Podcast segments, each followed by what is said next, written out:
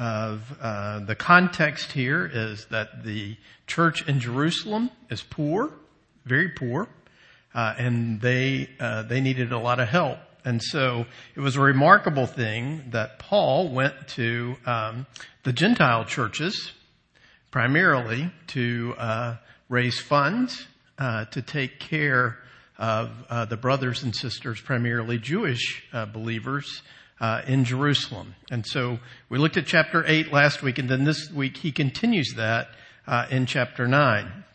A quick note about chapter 9 is printed in your bulletin. typically, the way Paul writes is before he tells anybody to do anything, he tells them why first, right? Uh, most of his uh, epistles start out with two or three chapters about theology, about the gospel, about the grace of God, and then he, uh, the second half of his letters, he typically breaks off into uh, direct instruction about how the gospel impacts marriage or families or uh, our relationship uh, to work or something like that. Chapter 9 is actually the reverse of that because the first five verses here are all about practical things, about completing the offering to get it ready because he's going to send uh, some uh, folks and he may even come himself to pick up the offering in Corinth and then they will take it to Jerusalem. And then verses 6 uh, through 15 uh, speak uh, uh, very fully to his theology, his understanding of, um, of, of why we're going to do this. So um, that'll help you uh, see a little bit about what's going on here. So 2 Corinthians 9, verses 1 through 15. Uh, this is the Word of God, and we should hear it and respond to it as such this morning.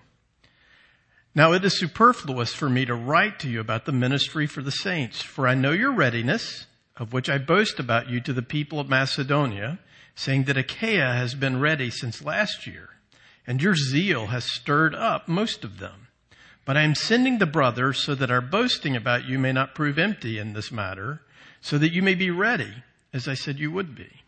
Otherwise, if some Macedonians come with me and find that you are not ready, we would be humiliated, to say nothing of you, for being so confident. So I thought it necessary to urge the brothers to go on ahead to you and arrange in advance for the gift you have promised, so that it may be ready as a willing gift not as an exaction. The point is this. Whoever sows sparingly will also reap sparingly, and whoever sows bountifully will also reap bountifully.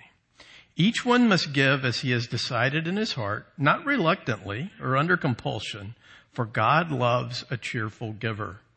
And God is able to make all grace abound to you, so that having all sufficiency in all things at all times, you may abound in every good work. As it is written, He has distributed freely. He has given to the poor. His righteousness endures forever. He who supplies seed to the sower and bread for food will supply and multiply your seed for sowing and increase the harvest of your righteousness. You'll be enriched in every way to be generous in every way, which through us will produce thanksgiving to God. For the ministry of this service is not only supplying the needs of the saints, but is also overflowing in many thanksgivings to God. By their approval of this service, they will glorify God because of your submission that comes from your confession of the gospel of Christ and the generosity of your contribution for them and for all others. While they long for you and pray for you because of the surpassing grace of God upon you. Thanks be to God for his inexpressible gift. So Paul began last week speaking about the whole issue of, of, generosity and about giving. And one of the things that we noted last week that was true in chapter 8, that's also true in chapter 9, he never uses the word for money. Never. He speaks a lot about grace. He speaks a lot about generosity. He speaks a lot about uh, the gift, but he never uses the language at all that would describe money. He doesn't do that.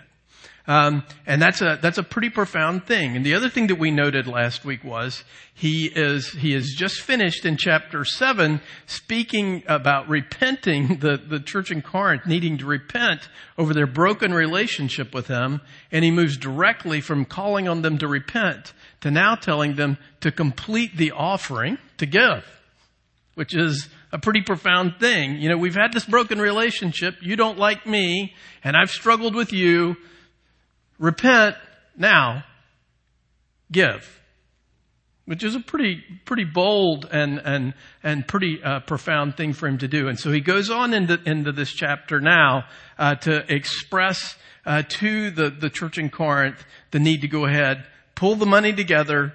The committee of, of uh, brothers is coming to pick it up and they will take it on, uh, take it on to Jerusalem. Um, so the, and, and then he ends this chapter by speaking about God as the ultimate giver, uh, uh, and even in our giving, we are receiving. That in our giving, uh, we are reflecting the nature of God. So it's a, it's a, it's a pretty profound thing. And I, I, I think that the whole issue the bottom line about your attitude about giving boils down to how you view God. Really. Okay, Scott, go ahead and put my notes up. And I think that's the, that's the, the, the, kind of the central theme that runs through this. Foundational to all of this is how you view God. Because that will indicate what's going on in your heart. Uh, because the key issue in this, in this text is not the size of the gift, uh, or, or really so much the gift at all, but that God has been at work in our hearts, that He has uh, demonstrated His generosity to us, and that overflows out of our lives. And so the question then is, how will I deal with myself, which tends towards selfishness and covetousness?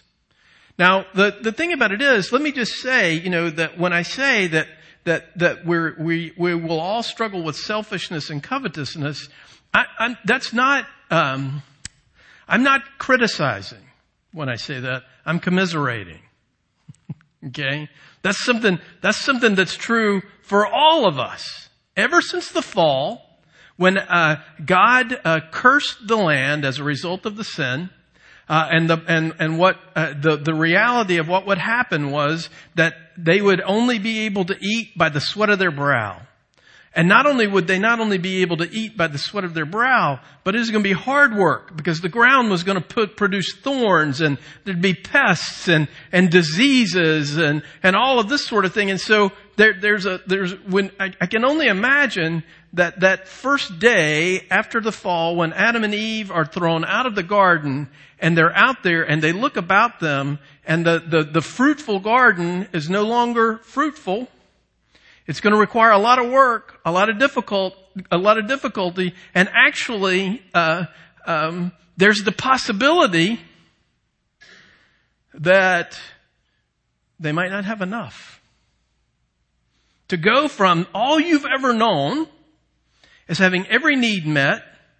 Uh, it, it, the promise that every bit of work that you do will produce two, three hundred percent that there's no question at all about uh, having enough to eat and enough to drink and all of that to suddenly being in a situation where uh, that's that's not the case will certainly lead us to be in a place where we would covet and be selfish. Because frankly you never know when you might not have enough. And it's easy to go from thinking you might not have enough to making sure that as far as it depends on you, you will see to it that you, you and yours always have enough. And so this fear kind of drowns out any kind of appropriate view of stewarding, stewardship of the gifts and the work that God gives us.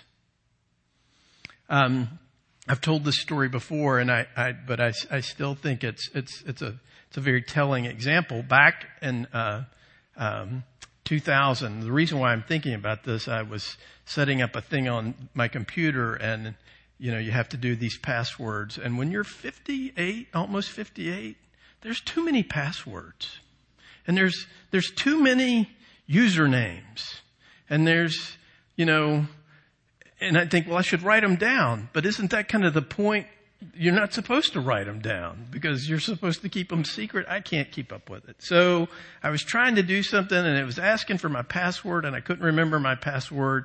And the security question was, what were you doing on uh, uh, New Year's Eve, 1999?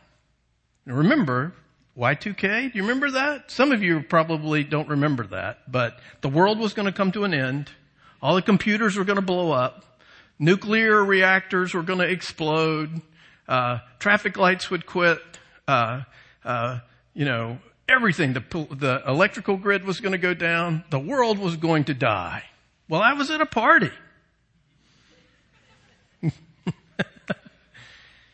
um, so that's what I put down there, and, and I was remembering that because I had a conversation. Marty and I had a conversation with a member of our family who, leading up to that, said have y'all stored a lot of food?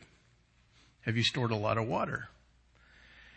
And we were like, well, yeah, we got a couple of gallons of water and yes, we have a few cans of beans and some cans of tuna. Uh, but really, you know, we're, we don't, we don't have a lot. And then their question was, well, do you have a gun? And I'm like, well, why would we need a gun? Well, what are you going to do if people want your tuna and your beans?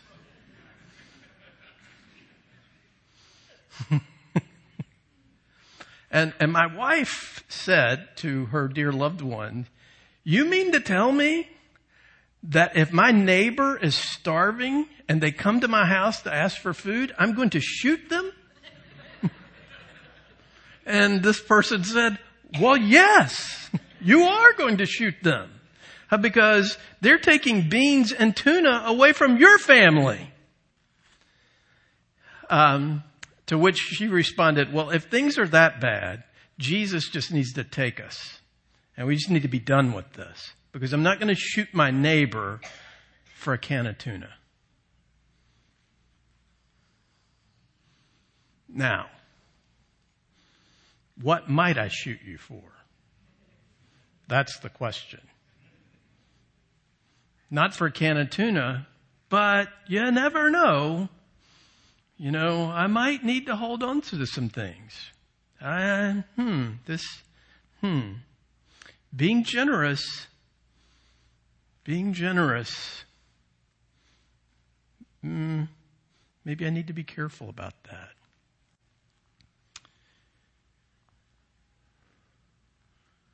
So the sparing heart that is the one that hoards, that can't see uh, uh, generosity as a gift, has a relationship to God that feels him as a taker rather than a giver.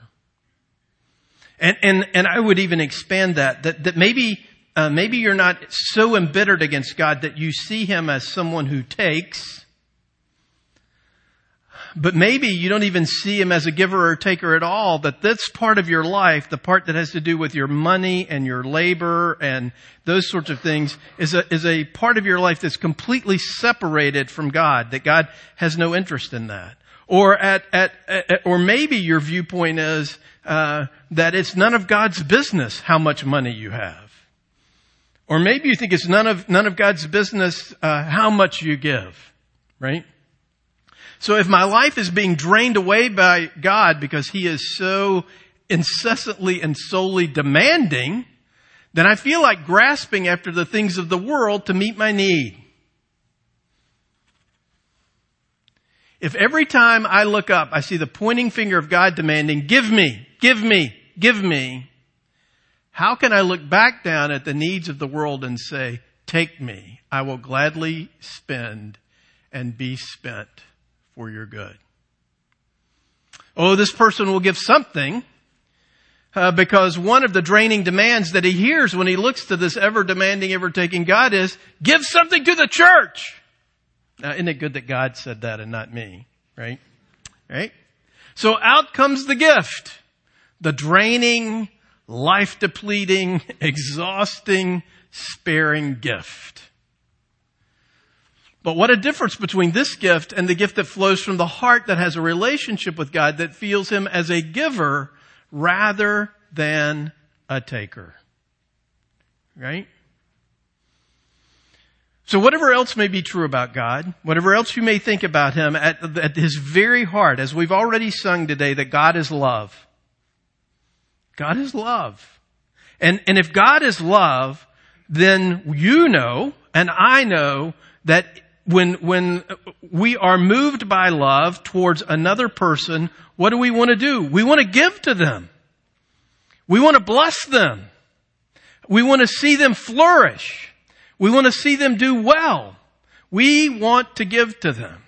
And so, so, uh, uh, so the, the thing that we have to see about this is, if that's the central character of God, that God is love, that He is gracious, that He is merciful, and that in His strength and in His justice, He, He pours out, He lavishes gifts upon His people, if that's the case, if that's the truth, then, then how does that reorient the way I think about my heart?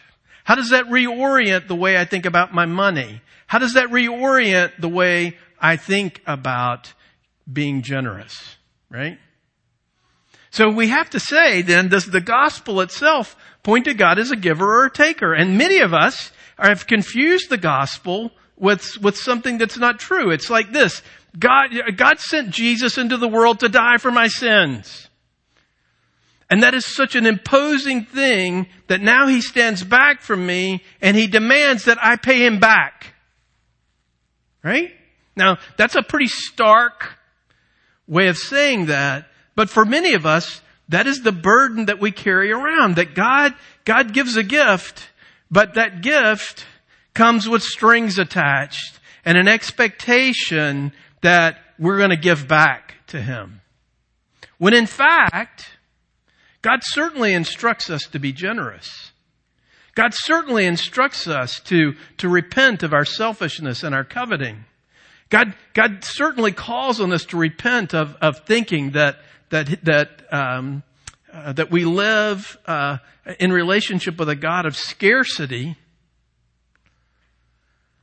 But in fact, in fact, the heart of God the profound nature of the gift of Jesus Christ is so large and so overwhelming that any giving we do in response to that, God loves it. He blesses it. But the fact of the matter is, you're standing with Him. Your place with Him does not depend upon what you give. In fact, the gospel's so big, His grace is so profound, you can go to heaven and never give a penny. So let's just put that out there. Okay? Um, that's a risky thing for a pastor to say, isn't it? right? So does the gospel itself point to a God as a giver or a taker? Well, the whole thing that runs through this text is the clear teaching that at, at, at the very heart of God is overflowing grace and generosity. So now verses 1 through 5 are the final exhortation and instruction about the gift. And then verses 6 through 15 expresses more teaching about the motivation and the theology of giving. Now what I think is hilarious about uh, these first five verses is you probably missed the very subtle pressure and not so subtle pressure that Paul's putting on the church in Corinth. Did you see that? Because what he says here is, so it's, you know, it's superfluous. It, it's, you know, I don't really need to say anything to you to write about the ministry to the saints because I know you're ready to do it. And I boast about you. Remember we talked about that last week that he's bragging to all the other churches about the people in Corinth about he's certain that they'll be generous. And so in fact, he has, he has boasted specifically to the churches in Macedonia saying that the churches in Achaia, which is the area around Corinth, has been ready since last year. And your zeal has stirred up most of them. So, so what Paul did is he went to the churches in Macedonia and said, the people in Corinth are going to give. They're going to be generous. They've heard the gospel. They, they, they believe that they belong to those folks in Jerusalem and so they're going to give. So that stirs the people in Macedonia, but I'm sending the brothers so that our boasting about you may not prove empty in this matter, so that you may be ready as I said you would be. I said you'd be ready, so I'm sending somebody. What's the subtle message there? Get ready. Here they come to take up the offering. Because remember, I bragged about you. Otherwise, if some Macedonians come with me, in other words, the very people that I bragged uh, about you to, the, the people that I said, hey, I'm going to bring some of these people that I bragged to, uh, uh about you to, I'm going to bring these Macedonians, and they find that you're not ready, I'll be humiliated. I bragged on you. You, come on, don't let me down. Right? You need to come through. Right? So he's, he's used the, um, uh, uh, the Macedonians and the Corinthians to say, hey, you know, let's, let's, uh, the, the Macedonians are doing it. The Corinthians are doing it. So now I need y'all to do it. to, to come through with your generosity so that I won't be humiliated. So there's a little bit of pressure there. But I think it's a pressure uh, based on grace, based on the ultimate thing that God has done already with them in, in, in Jesus. Now he doesn't have, you know, it's unlike uh, some some giving programs where you have a thermometer out there and you, where you say, well, the Macedonians have given this much and the Corinthians are given this much, and so let's see who can get the the prize at the end, right? That, that's not what he's doing. He's just simply saying, look, God is good, and and he's He's using you to encourage this group of people, and this group of people God is using to encourage you. Just be generous, right? So Corinth was the instrument in God's hand in Macedonia, just as the Macedonians to be God's instrument towards the Corinthians. So behind all of this is God moving in his people to make them generous and to look upon one another to be encouraged. Well, if they can give, I can give. Um, so I'm going to take a, a, a bit of a risk now to just to tell you something that happened to me this morning. Um, so I always get here early, uh, and uh, I walk across the gallery, uh, 6:45 ish usually, just to look and uh, see how things are going. And when I walk by the middle doors out here, there was an envelope laying on the floor that someone had shoved through the little gap in the door and left it here.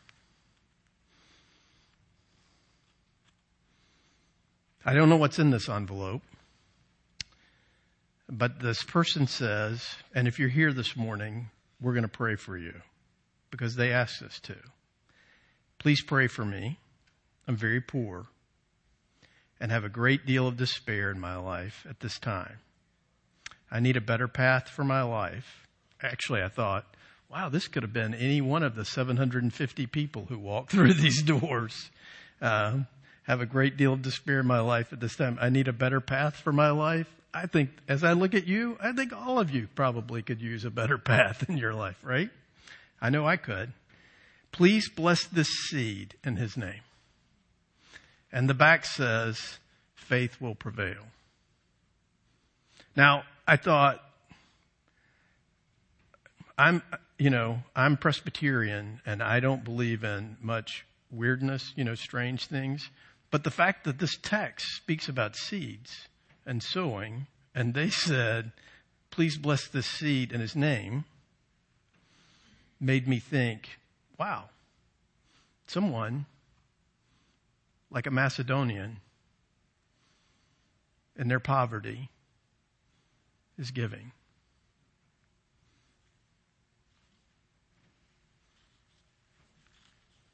I love this place that things like this happen. Um, what a profound thing for us to think about this morning as we look at then Paul's theology um, of giving. Because what he wants us to understand is this Paul makes clear that all true giving is dependent upon the prior giving of God.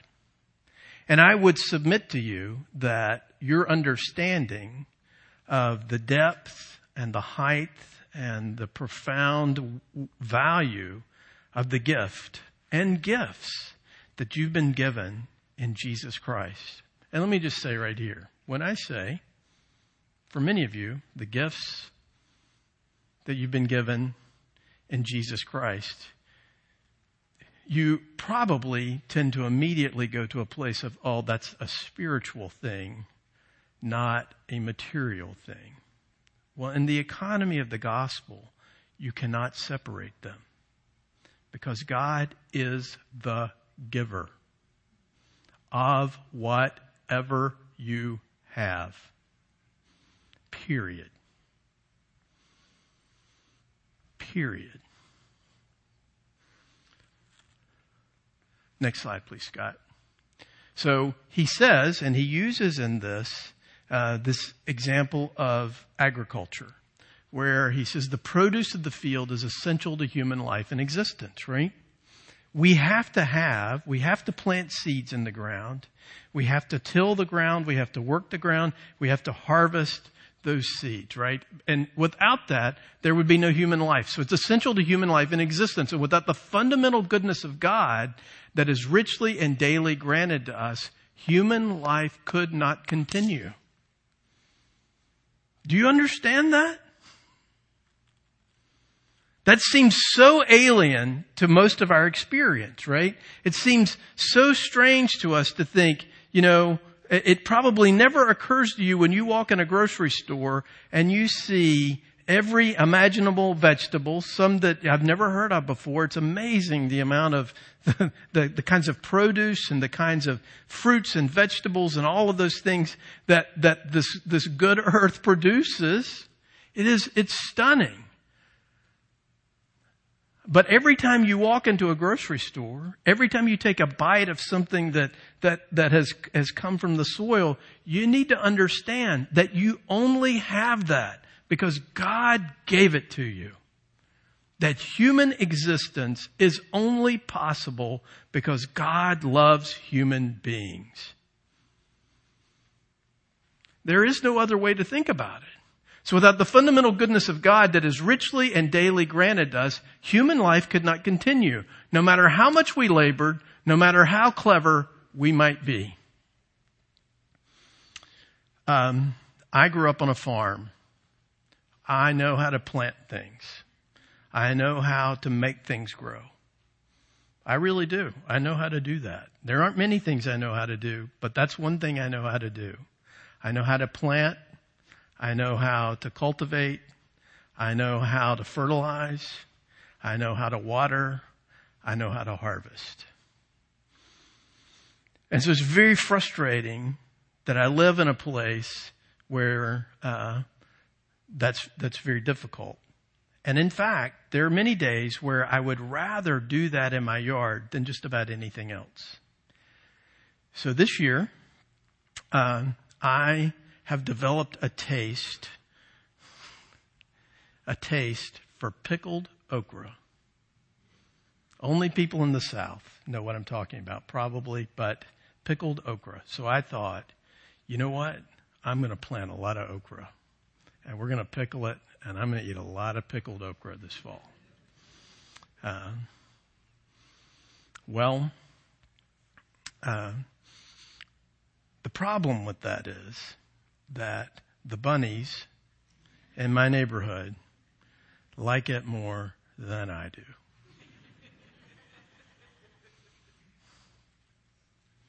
So much so that I found myself praying some of the Psalms about God destroying our enemies, about the bunnies in my neighborhood.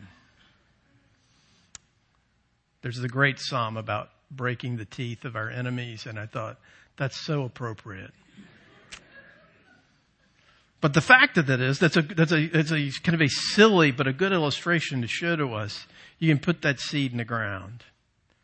But the distance of time between you put that seed in the ground and you cut that okra off that stalk, there's the intervention of God. Not to mention the fact that God gave me the seed to begin with and gave me the ability to put the seed into the ground. Not only that, that he gives water, that he gives fertilizer, and that in his good pleasure, he either keeps the bunnies out of my garden or lets them in. So whether I have okra or not, uh, ultimately, no matter what I do, is dependent upon Him. So, so you may get up tomorrow morning and you may go to work and you may think, it all depends on me. It does not depend on you. You need to work.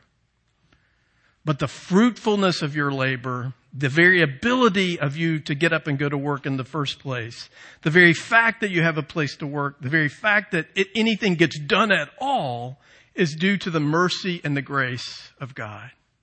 So what you have to see is that God's the giver of growth and there, and in our, our response to that and our, in our giving, this is not an exchange where I work hard and then God gives. Our labor are more like acts of participation in what God has done and will do. In other words, what we are doing is we are stepping into the stream of God's activity and participating in what God is already doing in, in blessing and in uh, uh, providing, right? So what Paul says here is that God supplies both the seed and the harvest.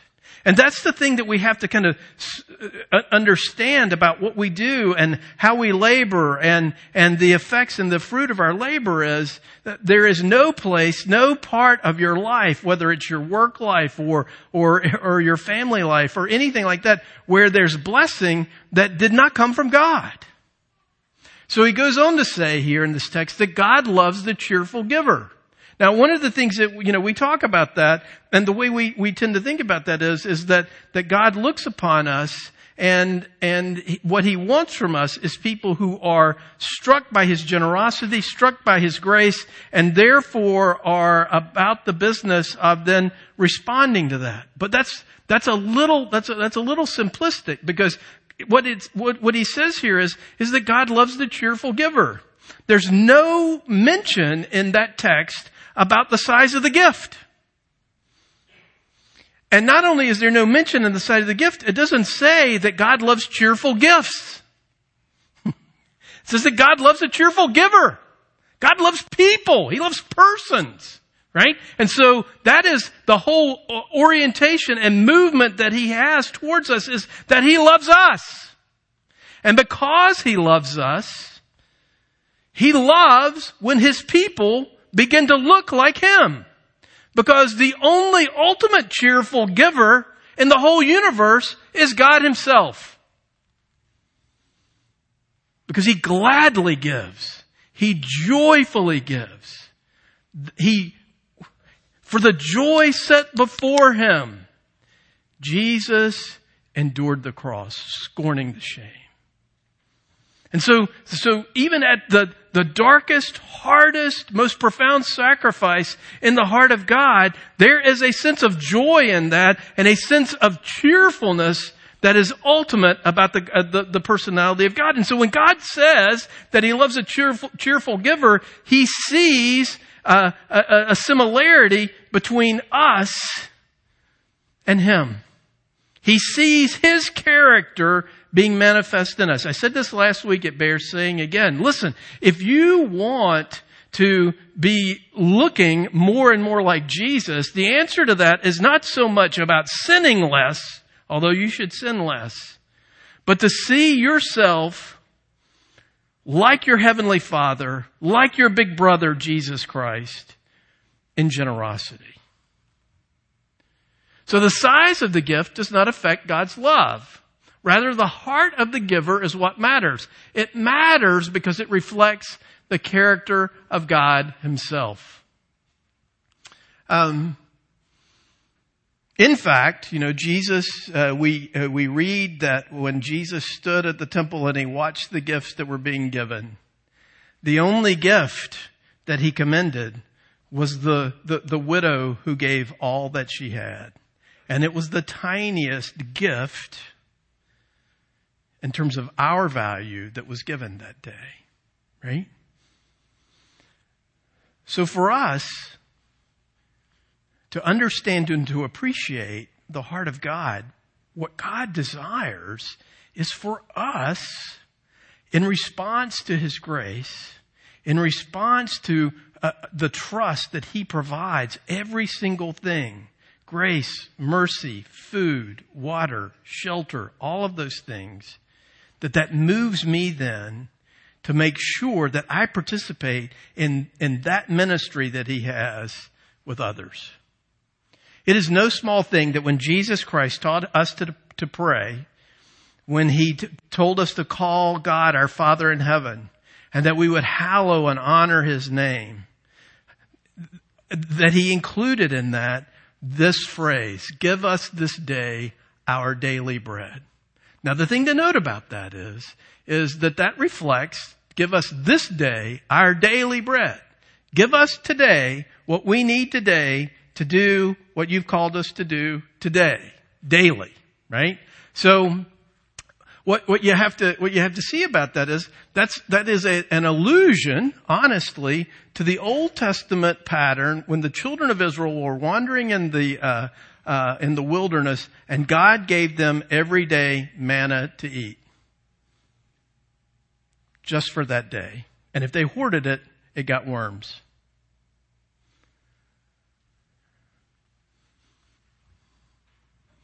So what he's saying there to us is that he know, that he is expressing to us, I know what you need. I know you need to eat. I know you need to drink. I know that there are certain things that are true about being a human being that you need. And, and you should pray for those things because the source of those things is your Father in heaven. And so Paul goes on here to say in this that, that, that what has happened is that God makes us self-sufficient. That He makes us, He uses that word sufficiency to help us to understand that sufficiency is not ultimately about ourselves, but our understanding of how it is that God has gifted us and then how we then pour that gift out to others. So he says we're made in whatever sufficiency we, we have to look like our creator and redeemer. So God's giving us self-sufficiency, God giving us a job, God giving us food to eat, God giving us these things so that we can live and to be is not just simply for ourselves, but so that that uh, sufficiency of what we have would go on to be a, blessing to others. Next slide, please, Scott. So when we give, then, he rounds off this, this passage by saying that we can look for two things. First of all, we'll see the fruit of our trust and submission to Christ in God's glory, right?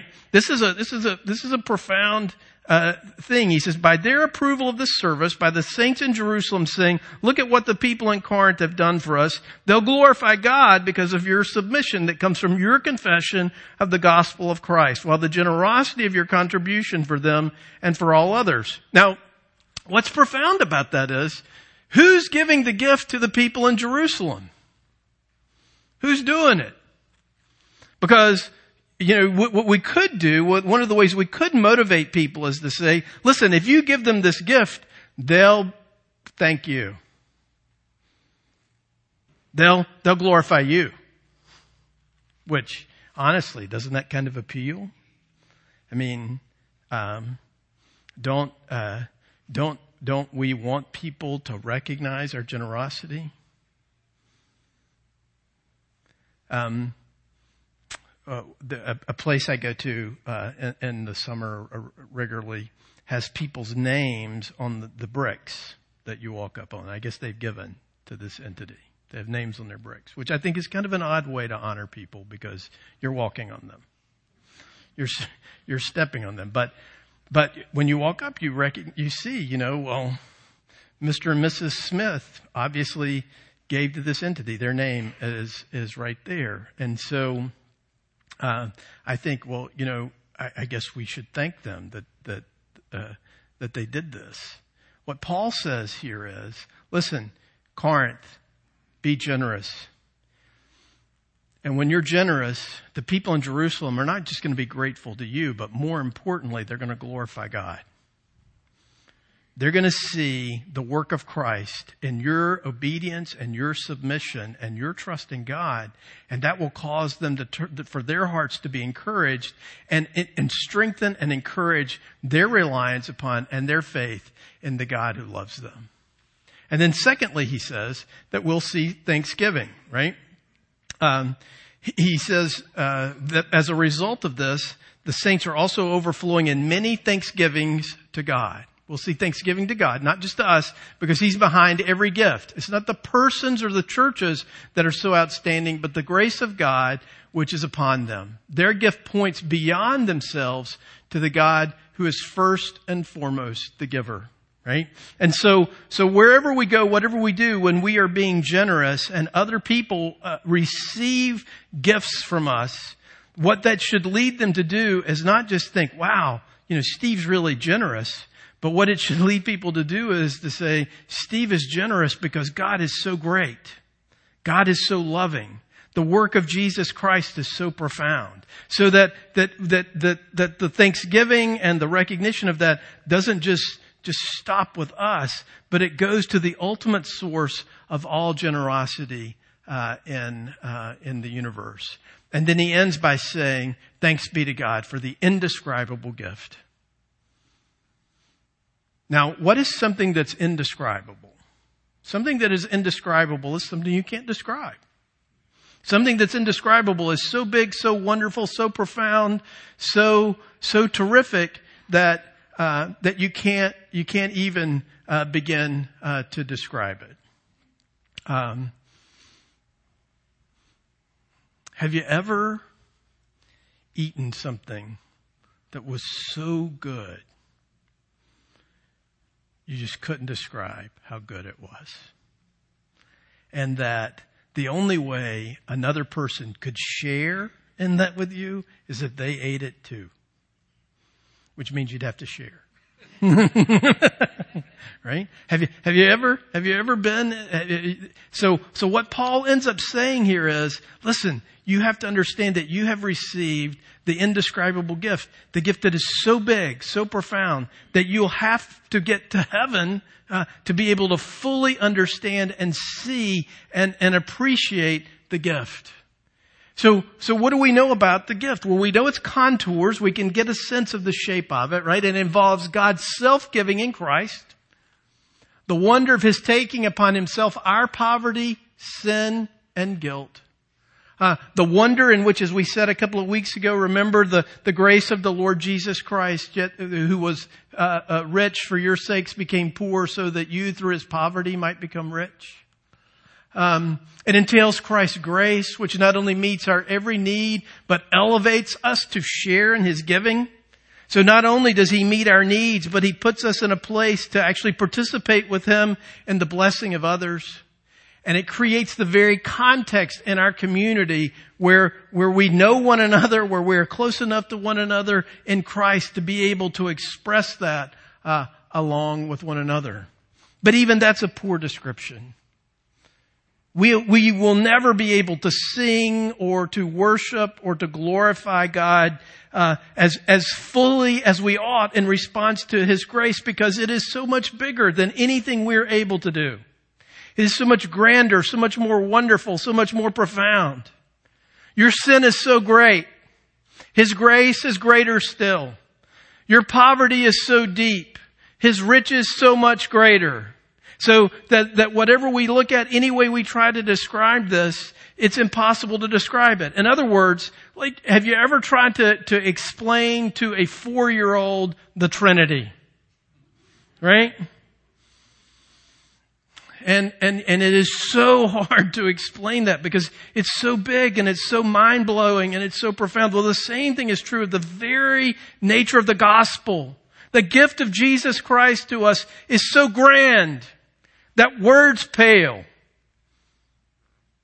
And that all we can do to help one another come to any kind of grips of describing the gift is what little we have of it, we share it.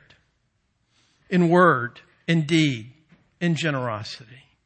So that our brothers and sisters get a taste and a glimpse of the indescribable gift. You have the privilege to participate in the work of God in the distribution of His gifts to His people and to the world. What a privilege. You're God's partner. You're working and participating in and with Him. what, what a rich, elevating thing he has done for us. So let's pray that he helps us to believe that. Let's pray for our brother or sister uh, who uh, planted a seed through the, the um, uh, middle doors uh, this morning. And let's ask him uh, to help us come to grips with his generosity to us. Let's pray. Lord, we come to you thanking you for your grace and your mercy and